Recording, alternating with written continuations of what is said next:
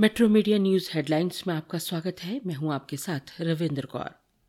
Omicron के बढ़ते मामलों को देखते हुए दिल्ली में क्रिसमस और न्यू ईयर सेलिब्रेशन पर पाबंदी लगा दी गई है। हालाँकि शादी में 200 लोगों को शामिल होने की छूट दी गई है। दिल्ली आपदा प्रबंधन प्राधिकरण के आदेश के अनुसार रेस्टोरेंट पाँच प्रतिशत कैपेसिटी के साथ खुलेंगे। हरियाणा और उत्तराखंड में ओमिक्रॉन की दस्तक के साथ देश में ओमिक्रॉन संक्रमितों की संख्या बढ़कर दो सौ चौवन हुई।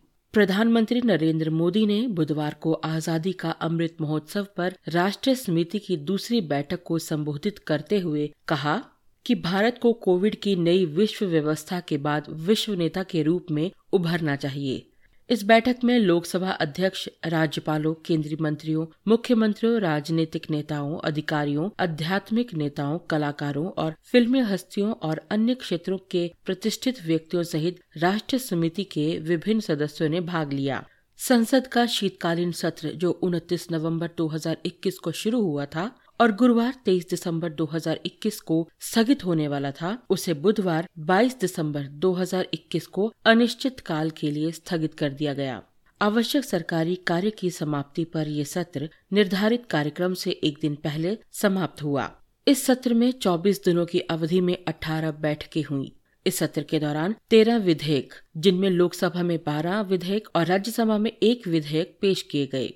संसद के दोनों सत्रों द्वारा 11 विधेयक पारित किए गए, जिनमें वर्ष 2021-22 के लिए अनुदान की अनुपूरक मांगों से संबंधित विनियोग विधेयक शामिल है, जिसे लोकसभा द्वारा पारित किया गया था और राज्यसभा को प्रेषित किया गया था।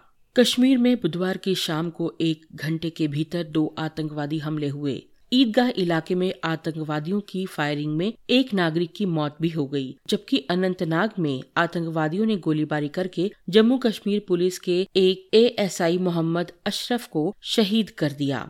भारतीय क्रिकेट कप्तान विराट कोहली आईसीसी की नवीनतम विश्व रैंकिंग में बल्लेबाजी की सूची में एक पायदान के नुकसान से सातवें स्थान पर खिसक गए हैं, जबकि ऑस्ट्रेलिया के मार्नस लाबुशेन एशेज श्रृंखला में शानदार प्रदर्शन की बदौलत इंग्लैंड के कप्तान जो रूट को हटाकर नंबर वन बल्लेबाज बन गए हैं। वैश्विक बाजारों में सकारात्मक रुख के बीच लगातार दूसरे दिन बुधवार को स्टॉक एक्सचेंज बढ़त के साथ बंद हुआ। इन खबरों को विस्तार से पढ़ने के लिए आप लॉगिन कर सकते हैं W W W dot metro media live dot com धन्यवाद।